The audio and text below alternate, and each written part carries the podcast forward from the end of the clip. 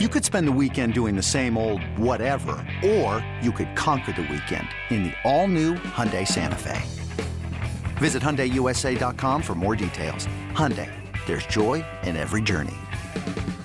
Hey, Rob Bradford here. You guys know I'm always up for a good MVP story, and one of the best stories is Wasabi Technology. Wasabi is the world's hottest cloud storage company, and it's become the go-to provider for professional and collegiate sports teams, including 20 Major League Baseball teams like the Red Sox and NHL teams like the Bruins and Vancouver Canucks. Even the Liverpool Football Club is getting in on the Wasabi action. So why is Wasabi the MVP? Well, Wasabi was purpose-built to free businesses from skyrocketing storage costs and unpredictable transaction fees that the Amazons of the world are charging. In fact, Wasabi is up to 80% less than those hyperscalers and doesn't charge a cent for businesses to access their data. From Wasabi's AI-enabled intelligent media storage, Wasabi Air, to the industry's only cloud storage service with triple protection against cyber criminals, data deletion, and ransomware, Wasabi's taking the lead in driving innovation in data storage and helping sports teams to unleash the power of their data. Wasabi, another Boston-based championship team. It's the amazing Rico Brogna podcast with your host, Evan Roberts. Welcome to a happy Rico Brogna. We're going to do something very, very, very positive today. We're only going to talk about good things. We're going to talk about the great free agent signings in the history of the New York Mets. Sometimes we talk too much negative. I don't know why I do that. I don't know why you do that. So today, it's all positive. Now, a couple of things in terms of free agent signings we need to clarify here. And you tell me how you view a free agent signing, because there is one little debate, though this will play more into the bad free agent signings, which will happen at a later date. When you trade for a guy and a guy is on your team, or you develop that guy, and then that guy gets to free agency and you re-sign him, does that count as a free agent signing? To me, it does not. Pete, how do you clarify that? I agree. Once they are on your team, whether you've traded for them, whether you brought them through the system, and they hit the market, they're still your possession until somebody else takes them. Very good. I agree with you. Now, for pro-free agent signings, for good free agent signings, the one that would eliminate, just so we can mention this right off the top, and there's no debate, is Mike Piazza. Because as you recall, the Mets traded for Mike Piazza. They traded Preston Wilson, Ed Yornell, Jeff Goetz. He comes over in the middle of 1998 and then becomes a free agent. And during that kind of signing window, the Mets re-signed him to the record-breaking $90+ million deal. That's not a free agent signee. Now, the reason I ask that is because at a later date, I'm going to be really negative. And we're going to talk about bad free agent signings. And there's a lot of them that fit that mold, specifically Oliver Perez. But now that we got that off our chest, let's talk about good signings. So here's how it's going to work. I want to refresh everyone's memory. I want to refresh your memory, Pete. I even want to refresh my memory. So we're going to go through what I deem, and if I'm missing one, certainly at me, if you will, the free agent signings that really were good, or at least could be in the discussion of good and productive. And I came up with about 12 or 13 of them. Once we go through them, you know, rather quickly, or maybe not, now it'll be refreshed in our mind, and we can all determine the four best free agent signings in the history of the Mets. Why four? Mount Rushmore, damn it. The Mount Rushmore of free agent signings in the history of the New York Mets. So let's start in the early 90s, because really, that's when the Mets started signing free agents. And I'm going to surprise you with something, because sometimes there are free agent signings that history will tell you were bad, but if you look at it closer, maybe they weren't bad. What I mean by that is Bobby Bonilla. I'm going to start right there. Now, why would Bobby Bonilla be discussed? Hear me out, Pete. Bobby Bonilla is talked about all these years later because of the fact that they're still paying him. It's the most overrated, stupid, lazy discussion in the history of sports. So this will help you out when you're with your family next time and someone wants to make a joke about Bobby Bonilla. Say, hey, can you tell me about Bruce Suter's contract? Oh, you don't know? Google it, bitch. That's right. just make sure that you don't say bitch to like a family member who you love. And that's kind of disrespectful. But the whole Bobby Bonilla contract thing is much ado about nothing. It's just an excuse for us to hate the Wilpons. There's other reasons to not like the Wilpons. So here's the deal with Bobby Bonilla. At age 29 years old, the Mets stole him away from the Pittsburgh Pirates and paid him a 4-year, $23 million deal. The problem was Bobby Bonilla had a big effing mouth, and at his opening press conference had a smile on his face and said to the media, "You can't whip this smile off my face," and then made some comment about, "I'll show you the Bronx." So Bobby did not get off to a great start. He also didn't have the greatest first year in 1992, which is sort of similar, a pattern you'll notice with free agents through the history of the Mets, good or bad. His first year here, he only hit 19 home runs. He only drove in 70 runs. He missed about 35 games due to injury, and his OPS was down to a 779. Not the worst numbers in the world, not what you expected. But here's what hurt Bobby. The team sucked. Following year, worst team money could buy, 1993. He hit 34 home runs. He had an 874 OPS. Is that bad? No. Was his defense crappy? Yes. Was his attitude crappy? Absolutely. But he was productive. 1994, before the strike, 20 home runs, 67 RBIs, 878 OPS. Not bad. Not bad at all. Then in 1995, this would be the year the Mets would finally trade him because final year of his contract, Mets are going nowhere. They want to dump him. He had a 984 OPS, hit 10 home runs, drove in 46 runs. They traded him to the Baltimore Orioles in the deal for Alex Ochoa. You can't blame Bobby Bonilla that Alex Ochoa wasn't very good. He was a 5-tool bust. That's not Bonilla's fault. So here's my problem here, Pete. I just gave you the numbers. Was Bobby Bonilla a bad free agent signing? No, but they remember him. A lot of Mets fans, I think, will still go back to later on in 99. Well, but hold on. That's not the same. They traded for him years later because they wanted to dump Mel Rojas's contract. God bless him. And so they took back Bobby Bonilla. And yes, he was playing freaking poker with Rickey Henderson, and he hit 150 in 1999. But in fairness, that's not a part of the free agent signing that took place in 1992. And you're very accurate with that, but that's the problem. That's the sour taste that the Mets fans remember. And that's why that, along with the deferred contract, which again is nothing. It's at this point in time, it's nothing. But you mix those two together, to Mets fans' minds, it feels so negative. But reality is, no, the years that he was here, besides the first year, he was good.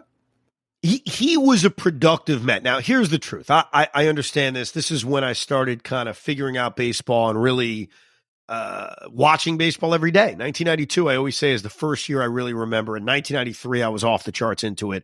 Obviously, those were not good years. I mean, what can you do? I don't pick it. I'm a kid.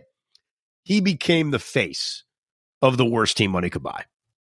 And so much like, and this is long before our time, I understand that, much like Horace Clark became known as the era of bad Yankee baseball, Bobby Bonilla became the face of bad Met baseball. And it was also his dealing with the media. There was a story that he called up Jay Horowitz in the middle of a game to connect to the official score, so he could yell at them for calling an error on him defensively. Bobby was a problem. I acknowledge that. I'm not trying to tell you this was the greatest thing ever.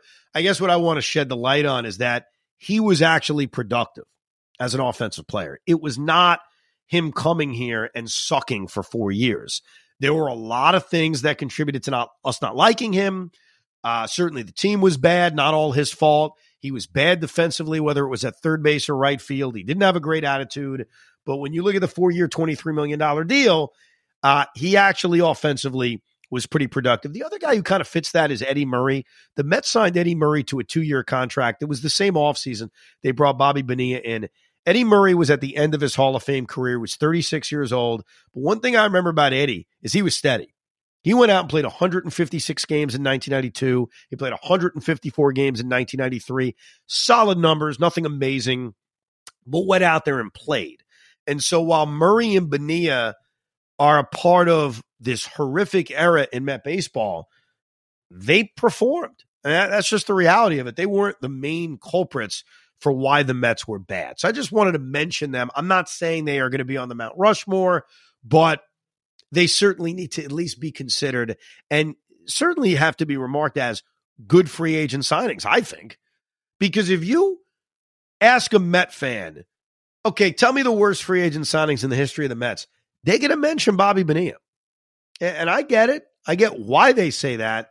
But 779, 874, 878, 984, those are his OPSs. If Francisco Lindor does that in the next 4 years, we're very excited. I'm not kidding. We're very excited. Oh, yeah.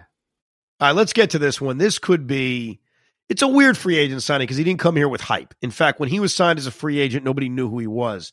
And that was the signing of a former replacement player, Rick Reed. The New York Mets signed Rick Reed at age 32 years old. They plopped him in the rotation in 1997, and he had his best season of his career. He would never match it again. He went 13-9 with a 2.89 ERA, and he went out and threw a 208-inning season. He follows that up in 1998 by going 16-11 with a 3.48 ERA and throws 212 innings. Here's what's unfortunate. While Rick Reed was a very solid part of the 99 team and the 2000 team, he wasn't nearly as good as what he was in 97 and 98. In fact, there was a stretch of games, I think it was 1998, where he had a couple of four-inning perfect games. Like, he kind of flirted with perfect games numerous times. He was nicknamed Mini Maddox, was very similar in terms of his ability to throw strikes. But in 1999, he missed a few starts due to injury.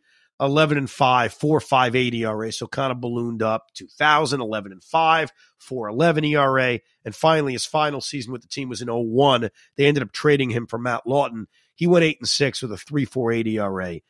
I think in terms of the expectations for him, he was as good as it gets because he didn't come here the way Bobby Bonilla came here. He didn't come here the way Eddie Murray came here. He came here as a scab. I mean, that's how he was referred, a replacement player. And he became a really solid part of a rotation that made the postseason in back-to-back years. And he was also the starting pitcher in the only game the New York Mets won in the 2000 World Series. He was the starter of Game 3 of that World Series against El Duque.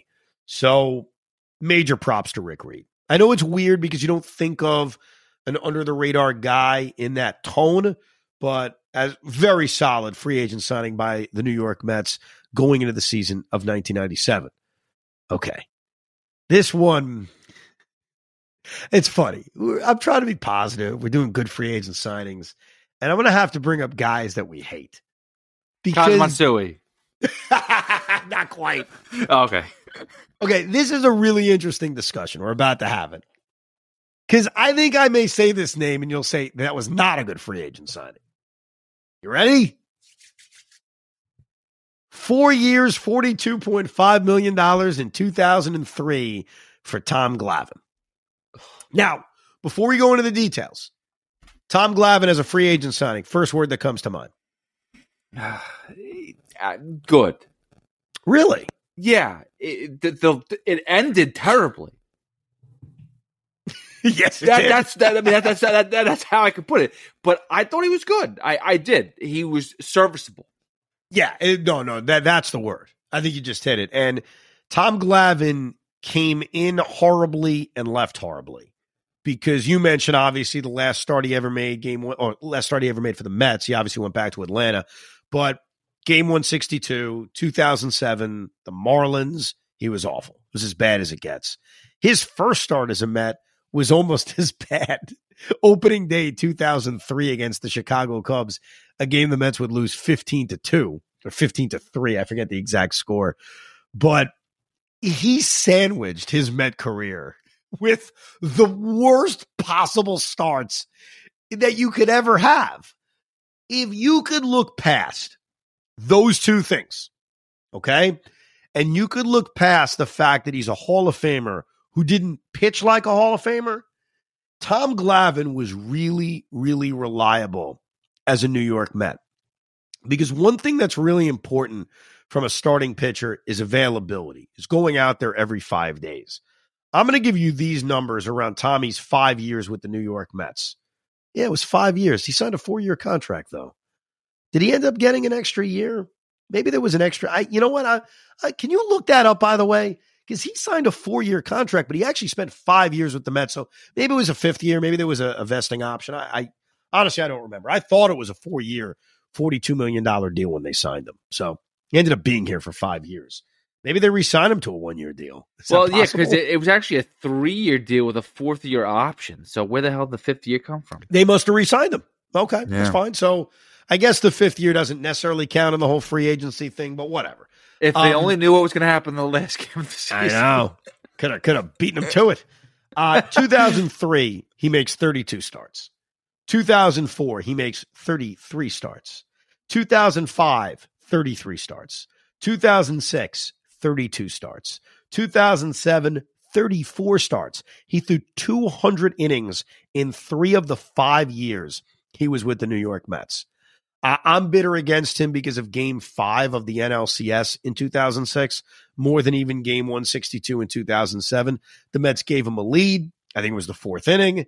Game 5, swing game in the whole series, immediately gave the lead back. And I remember watching that game on TV, and I looked at my dad and I said, this is why he's here. Like, this guy's here for this effing moment. And he blew it. And it really pissed me off. So I actually am bitter at him more for that game and that performance than I even am for game 162. But it goes back to the old question. Would you rather have a guy that's great but misses half the time? Or would you rather have a guy that goes out there, gets the ball every 5 days, and he's okay? Because Glavine's numbers in his middle 3 years with the Mets were okay. They were middle to back of the rotation kind of stuff. I'll give them to you. 2003, bad first year. What else is new? 9-14 with a 4.5 ERA. 2004, 11-14 with a 3.6 ERA. Okay, 3.6. 2005, 13-13 with a 3.5 ERA. And then 2006, where the Mets obviously had a dominant regular season, he was 15-7 with a 3.82 ERA, and then he closed his Met career with a 4.45 ERA. The numbers are not Hall of Fame worthy, and that's the thing you have to look past. He was never going to be the guy he was in Atlanta, but for 5 years, that son of a bitch went out there and pitched every 5 days. So I would define it as a reliable signing. He went out there and he pitched, and there's some value to that. But none of us will be able to look past the way it started and the way it ended. This episode is brought to you by Progressive Insurance. Whether you love true crime or comedy, celebrity interviews or news, you call the shots on what's in your podcast queue. And guess what? Now you can call them on your auto insurance too with the Name Your Price tool from Progressive. It works just the way it sounds. You tell Progressive how much you want to pay for car insurance, and they'll show you coverage options that fit your budget. Get your quote today at Progressive.com to join the over 28 million drivers who trust Progressive. Progressive Casualty Insurance Company and Affiliates. Price and coverage match limited by state law. eBay Motors is here for the ride. Remember when you first saw the potential? And then through some elbow grease, fresh installs, and a whole lot of love, you transformed 100,000 miles and a body full of rust into a drive that's all your own. Look to your left. Look to your right. It's official. No one's got a ride like this. There's nothing else that sounds like, feels like, or looks like the set of wheels in your garage. With over 122 million parts, you can make sure your number one ride or die stays running smoothly, so there's no limit to how far you can take it. Brake kits, turbochargers, engines, exhaust kits, roof racks, LED headlights, bumpers, whatever your baby needs, eBay Motors has it. And with eBay Guaranteed Fit, it's guaranteed to fit your ride the first time, every time, or your money back. Plus at these prices, well, you're burning rubber, not cash. Keep your ride or die alive at ebaymotors.com. Eligible items only. Exclusions apply. All right, this one's a good one. Now, we're all going to be happy about this one. Robin Ventura. The Mets signed Robin Ventura going into the 1999 season after they choked out of the 98 season to a 4-year, $32 million deal. He was 31 years old, and he had an awesome first year. Tremendous. Really the anti-other guys. So many times guys have come here, and they've struggled in their first year, and then they pick it up. Ventura was the complete opposite. He would actually never match what he did in his first year. He had 32 home runs. He drove in 120 runs. He had so many big hits in that 1999 season. Obviously, in the postseason, we think about the Grand Slam single, but even during the regular season, he got a huge hit to win that Saturday night game against the Pirates, game 161, that kind of set the Mets up to eventually get to the one-game playoff. He had that game in which he had grand slams and both ends of a doubleheader. He was awesome. Plus, we can't forget the glove. I mean, defensively, he was as good as it gets. He was a big part of the greatest defensive infield in the history of Major League Baseball, at least deemed by SI. So, amazing first year by Robin. The problem was he fell off. 2000, 24 home runs, 84 RBIs, a 777 OPS, and in 2001, 142 games, 21 home runs, 61 RBIs, a 778 OPS. The Mets actually traded him during the offseason of what would have been his final year with the Mets. They traded him to the New York Yankees, of all teams, for David Justice. Big name trade that really turned into nothing because the Mets flipped David Justice, I think a few weeks later, for a reliever, Mark Guthrie was his name. And Ventura ended up having a good year with the Yankees in 2002. So he actually went over there and played pretty well. I'd say it was a good signing, despite the way it ended. I think sometimes when you give a guy a contract like that, you know you're not getting the full 4 years of awesomeness, but he was great in the first year. And even in those 2 years where he wasn't the same offensive player, he was so good defensively. So good defensively, and became one of the leaders in that room for a team that made the postseason in back-to-back years. So Robin Ventura, hell of a signing. You'd agree with that, right, Hoff? Oh, no question, because like you said, too, the moments he gave fans in a year where they made the playoffs, it was significant. And it was, again, like I think you nailed one for the Mount Rushmore for me. Oh, you spoke too soon. He may not make the Mount Rushmore. By the way, my next guy, and I love this guy. I genuinely like him. He's a good dude. He's been on the show with us in the past before. I think, though, his signing becomes overrated because we like him so much. And that guy signed a 4-year, $26 million contract right before the 2003 season, and that guy is Cliff Floyd. Cliff Floyd just didn't play enough. That was my biggest issue with Cliff, and I think in a way he was looked at as a tough guy who battled through injury and played through injury, and I appreciate that. But the facts are the facts. He didn't play enough. 2003, 108 games. Very productive in those 108 games. Had an 894 OPS, hit 18 home runs, drove in 68 runs. Fantastic. Team sucked. Cliff barely played. Following season 2004, another year in which the Mets sucked. Only 113 games. Same numbers, though. 18 home runs, 63 RBIs, barely played. The 1 year he played was 2005. He went out there and played 150 games, hit 34 home runs, had an 863 OPS. Mets had a fun year in 2005. That was like the return to relevance season. They were sort of in a pennant race, fell out of it early September. That was the first year of Beltran, the first year of Pedro Martinez, the final year of Mike Piazza, and a great year out of Cliff Floyd. And 2006 was just, it was a lost season, man. Cliff Floyd was hurt most of the year, didn't produce that much when he played. I have two images of Cliff Floyd from the 2006 season. Number one, he caught the final out that won the Mets the National League East. It was a fly ball to left field with Billy Wagner on the mound, and I could still see Cliff with his arms up. Cool moment.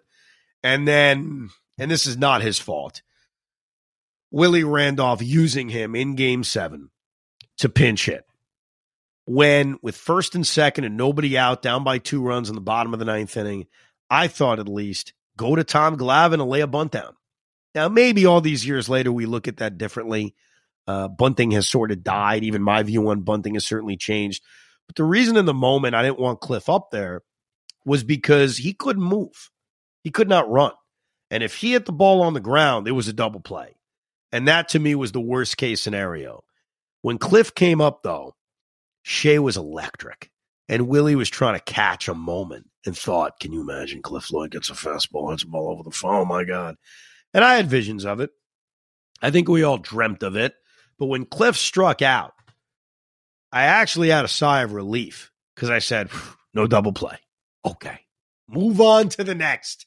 And obviously the inning did not exactly work out. Speaking of which, let's be honest. Spoiler alert. Whether you like him or you don't, he's on the Mount Rushmore of free agent signings. And that, ladies and gentlemen, is Carlos Beltran. Carlos signed a 7-year, $119 million contract going into the 2005 season. So here's the deal with Carlos. 7-year contract. He had 3 full awesome seasons. He had 3 seasons in which, not saying he was bad, missed a lot of time. And then the extra season was year 1, where he played, but he wasn't good. And really has become the poster boy of the first year in New York syndrome for a big free agent signee. He played 151 games, the second most games he played in any season as a Met, but only hit 16 home runs, had a 745 OPS, and Met fans were very, very underwhelmed. Very underwhelmed. So I'm going to come to his defense. He came in, and they put him in right field, if I'm correct. Correct? They moved Mike Cameron to right field. Is that what it was? Yes. They had, now the games he missed, I believe, was after that collision. That awful collision. Cameron moves to right. He was devastated because Cameron was a really good defensive center fielder. Beltran was very good too. It's tough. They were both really good, aggressive defensive center fielders. They moved Cameron to right. In San Diego, they converged because they both have the center field mentality. Cameron took the worst of it. Beltran was hurt, but he didn't miss much time. I mean, he ended up playing 150 games that season. Well, my defense was that they were messing with him because I thought there was something going on. Maybe it was just the first year nerves. And again, the big thing is that the reason why a lot of people were not happy with him is because the rumor is he went back to the Yankees and said, what would it take? I'll take less money to go play for you. So that was a true rumor. I had Carlos on a few years later, said not true, didn't happen. You could believe it. You don't have to believe it. But here's why I don't buy that as a reason to dislike him. I remember when the Mets signed him in January of 2006, and no Mets fan gave a crap about that. They were just so excited that here was this guy who dominated in the postseason. He's only 27 years old, 28 years old, and he's coming to our team. That became a convenient thing to dislike about him. That became a, oh, yeah? Well, he wanted to be a Yankee. I mean, who gives a crap? CeCe Sabathia wanted to be a freaking Oakland A. Does that matter? He signed with the Yankees. It doesn't matter. The excuse for Beltran, by the way, that I think is fair, and Carlos learned from it, as you'll see in the rest of his career, is Carlos was hurt in 2005, and he played through injury. And he learned the lessons of it, which is if you don't perform, they're going to boo you. So it creates a question you got to ask yourself as an athlete. Would you rather battle through injury and play hurt, knowing it may affect your play, or would you rather say, I'm not going to play. I'm not going to play till I'm healthy. And if you look at the last 3 years Beltran had with the Mets, I wouldn't say, let me rephrase that. 2011, he was healthy. He got traded in the middle of the season. So let me take 11 out because he was healthy that year. 2010, 2009, he barely played. He played 64 games in 10.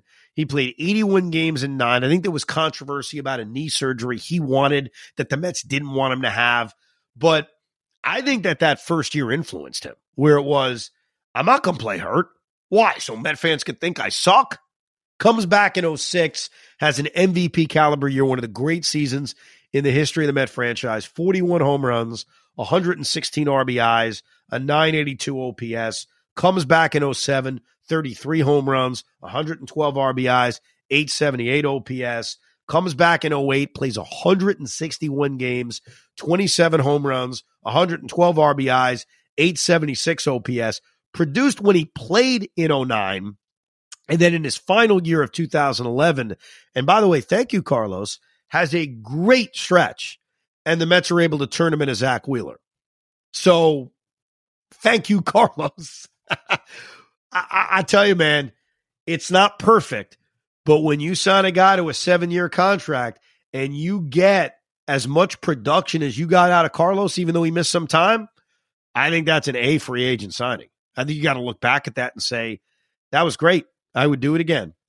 Especially for the length. Because, again, you're talking about, like, we touched on Bonilla, we touched on Ventura, we touched on a lot of these other guys. They didn't pan out for the length. They had, like, 1 or 2 good years, but we only signed them for 3 or 4. And they couldn't even go that far. Beltran gave you a lot of length. Gave you a lot of length. And one thing that is not fair in terms of how people talk about Carlos is they think of the strikeout in 2006 and say he wasn't clutch. It's ridiculous. Beltran was the most clutch player on the New York Mets those years. And unfortunately, because of the way 2006 ended and because of it's easy to forget good moments in 2007 and 2008 because of the way those seasons ended, you almost ignore how clutch Beltran was. I really thought, just watching him every single day, he was the most clutch player they had. We all love David Wright. He's a homegrown Met. Beltran was more clutch than David Wright. He just was. I mean, it's not hating. It's not extra love. It's just, it's a reality. And I think, unfortunately, because of the way things ended in 2006, he doesn't get enough credit for being as clutch as he actually was. I agree, but there's a little bittersweetness behind Carlos Beltran, because this is the thing, right?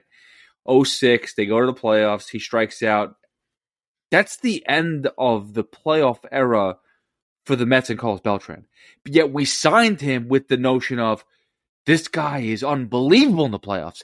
And we only got there once with him. So it's kind of like we had a nice run. We just missed out because he struck out on a nasty pitch by Adam Wainwright, which you got to give more credit to Adam Wainwright than anything else. And yet we're sitting here going like, but the guy's so clutch in the playoffs, but we can't see it.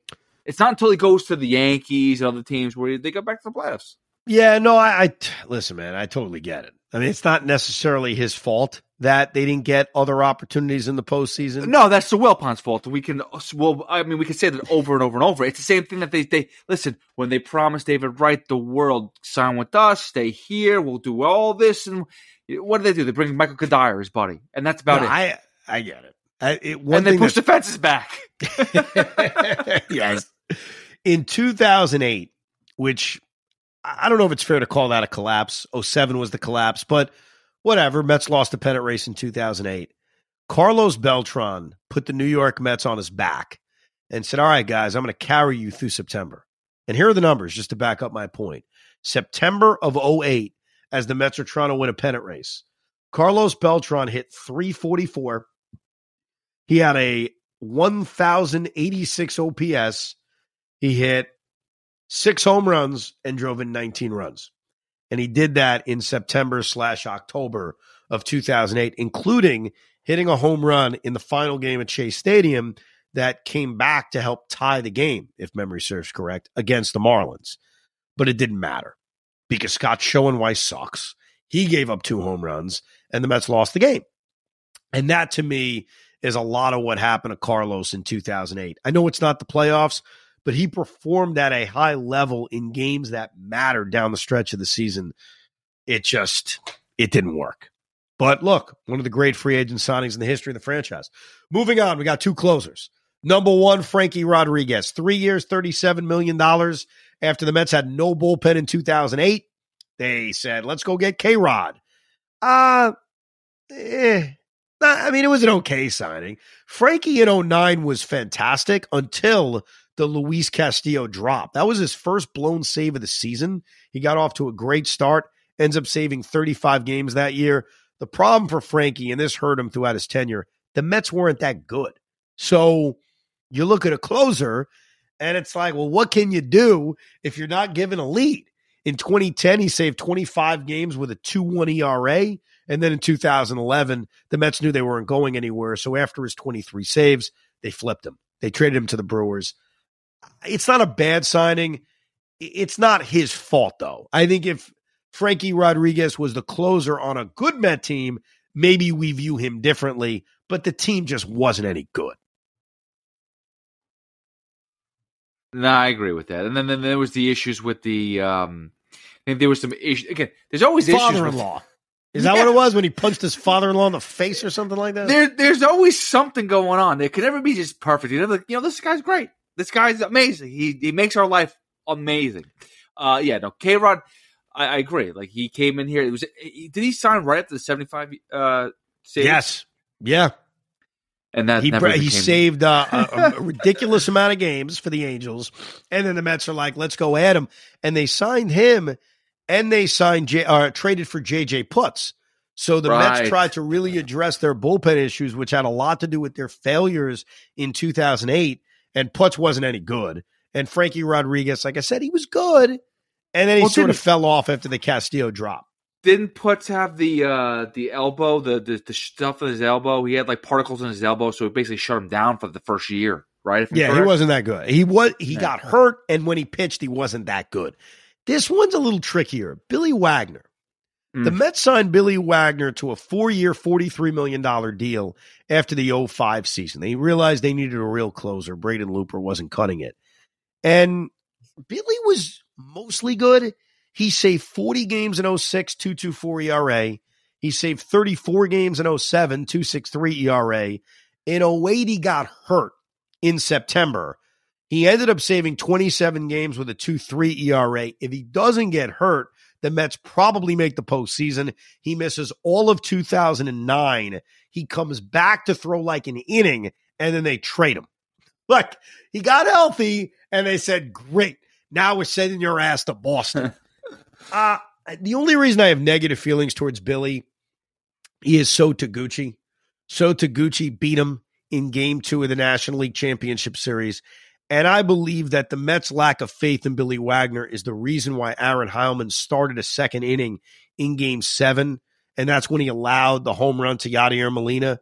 So I sort of blame Billy for some of the failures in that NLCS in 06, but there's no arguing that during the regular season for a short period of time, and he was older at the time, he was a very good closer for the team during the regular season.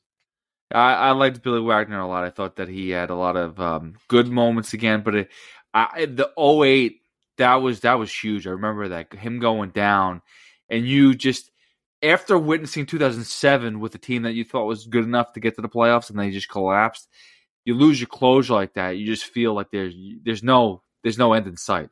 They ended up using Luis Ayala to try to save games down the stretch of the year that year. It was not a pretty scene. It's only a kick. A jump, a block, it's only a serve, it's only a tackle, a run, it's only for the fans. After all, it's only pressure. You got this. Adidas.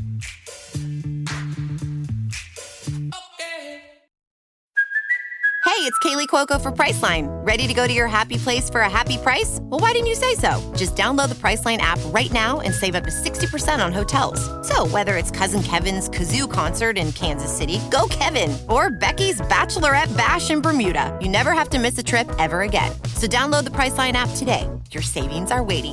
Go to your happy place for a happy price. Go to your happy price, Priceline. How about this one? And this is a minor league deal, but to me, it's a free agent deal. He was a minor league free agent, and the New York Mets came to terms with, I mean, you could argue. I'll tell you right now, you could argue this is the best free agent signing in the history of the Mets.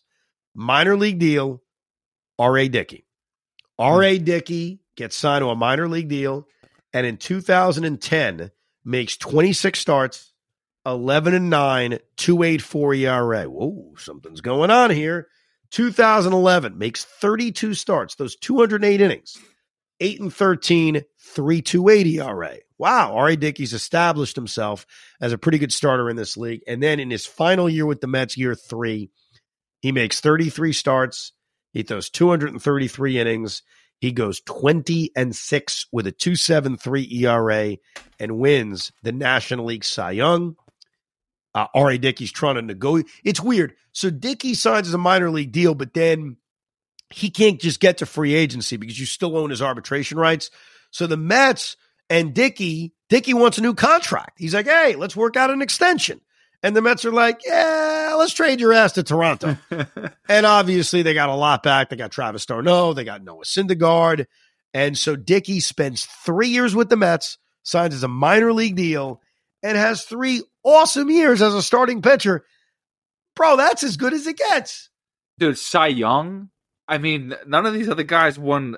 I mean, maybe they made some all-star games, but they didn't win MVPs. No, we don't have an MVP. Cy Young, let's go.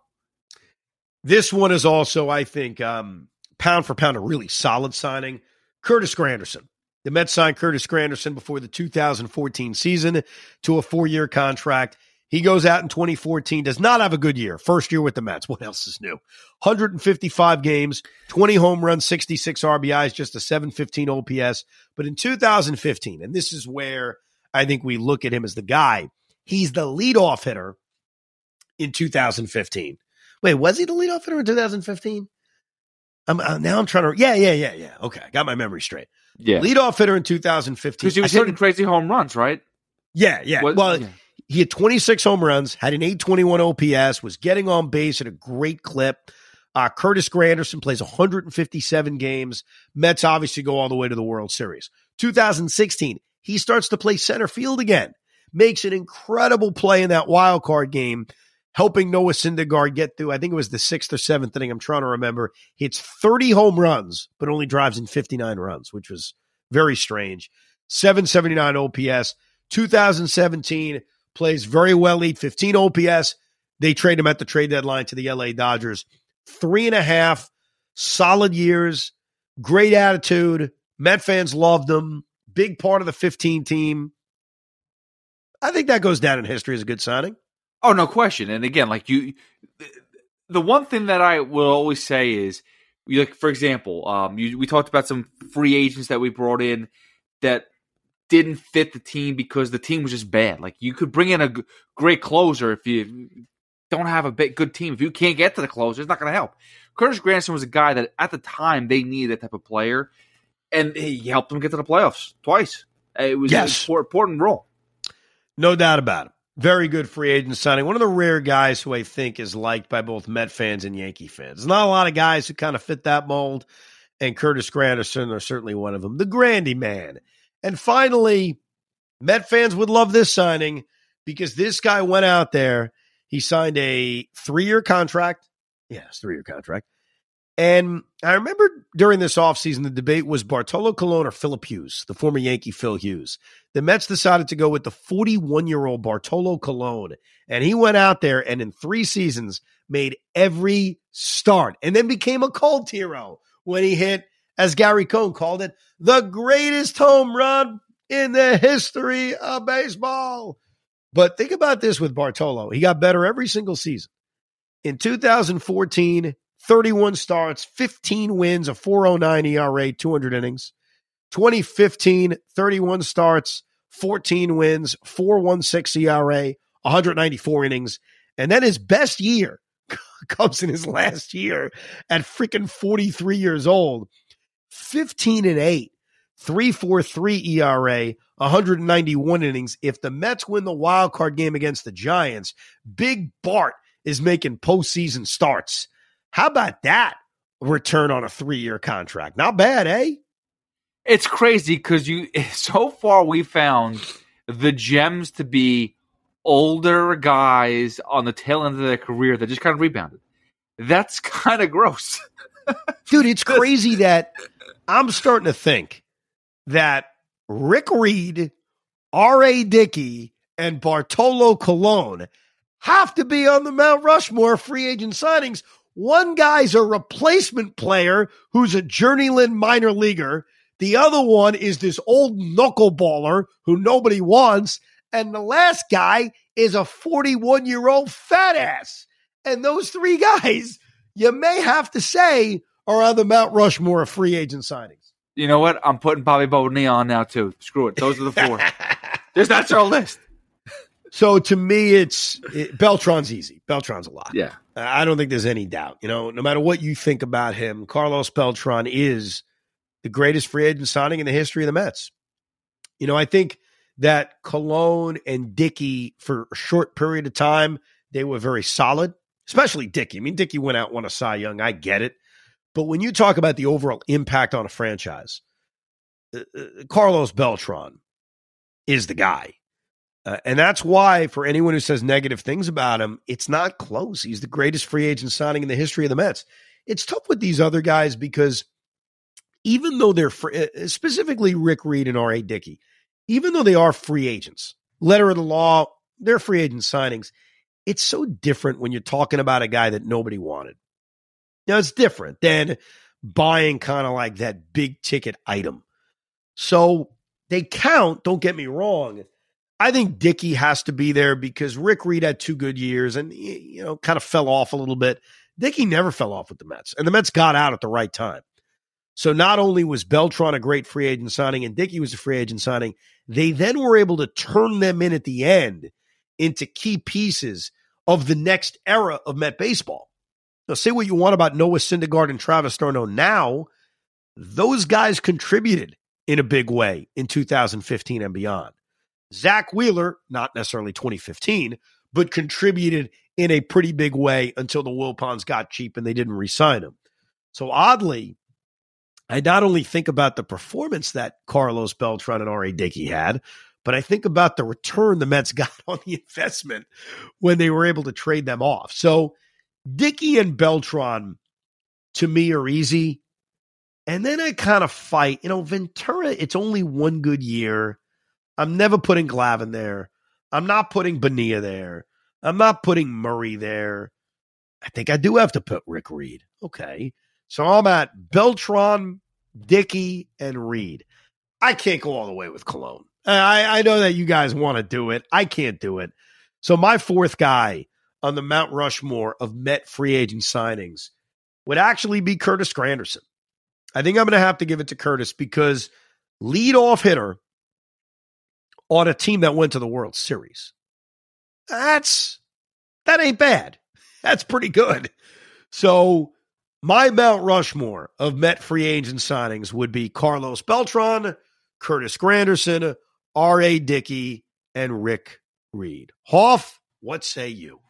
So I want to say Rick Reed just because the story, and I remember the turmoil he went through. Like sometimes there's some players that don't deserve to get crapped on, but he definitely did because he was a replacement player, and a lot of people didn't like that about him. So I think he got not a bad reputation, but I think he just was outcasted throughout the league for quite some time, if I'm correct. I want to give it to him, but I can't. I think you're right. Carlos Beltran is a no-brainer. R.A. Dickey's a Cy Young. I mean, we've had a few of those, which is great for our franchise, but as a free agent signing at that age, you got to give it to R.A. Dickey. I'm going to agree. Curtis Granderson, definitely up there because he's somebody at the time. It's like when you want a player and they go out and bring him in and then he performs at a high level. I know he didn't do it. He wasn't perfect, especially the one year where he went. You said he hit 30-something home runs, 59 RBIs. It wasn't perfect, but still, like, he performed well enough that got us to the playoffs, helped us out, made key plays. That's why I'm putting Robin Ventura on my Mount Rushmore as well, because I'm never going to forget about that ground rule double home run. Like, it just, yeah. Or the home run ground rule double. Like, it's, to me, that's a moment that's going to live on with the Mets. And he gave us a lot of moments, and he gave us a lot of grand slams, and that just year was special. Yeah. No, it's tough to keep Robin Ventura off because even though it's a 4-year contract and he really only had one awesome year, that year was truly awesome. You're right. The grand slam single, the two grand slams and a doubleheader, the clutch hit on that Saturday night against the Pirates, the great defense that really led to the greatest defensive infield of all time. Yeah, you're right. So who should I take off? God damn it. See, Hoff's good sometimes. Sometimes he convinces me. Sometimes I convince him. He convinced me. I'm not taking Beltran off. I'm not taking Granderson off.